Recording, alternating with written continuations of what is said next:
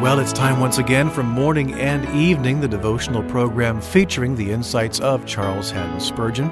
I'm Bill Neff. Today, Spurgeon is looking at the Song of Solomon, chapter 3, verse 1, where the young woman says of her husband, I looked for him but couldn't find him. And Spurgeon applies this to the Christian's relationship with Christ. He says, Tell me where you lost your communion with Christ, and I'll tell you the most likely place to find it again. Have you lost Christ in the closet by withholding your prayers? Then it's there that you must seek Him and find Him. Did you lose Christ by sin? Then you'll find Christ in no other way than by giving up that sin, and by the Holy Spirit putting to death the lusting component of your heart. Did you lose Christ by neglecting the Scriptures?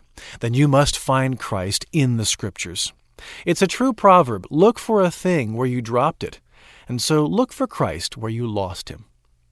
You must realize, however, that it's hard work to go back to Christ. Twenty miles ahead is often easier than one mile of backtracking looking for a lost item.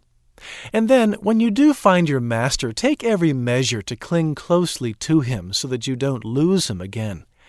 At one time, of course, you thought you would have never left such a precious friend behind, but you did.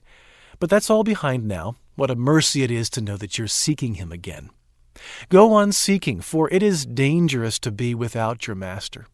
Without him, you're like a sheep without its shepherd, like a tree without water at its roots, like a leaf blowing in the wind, no longer attached to the tree of life.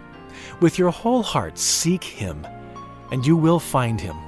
Only give yourself completely to that search, and surely you will discover him to your great joy.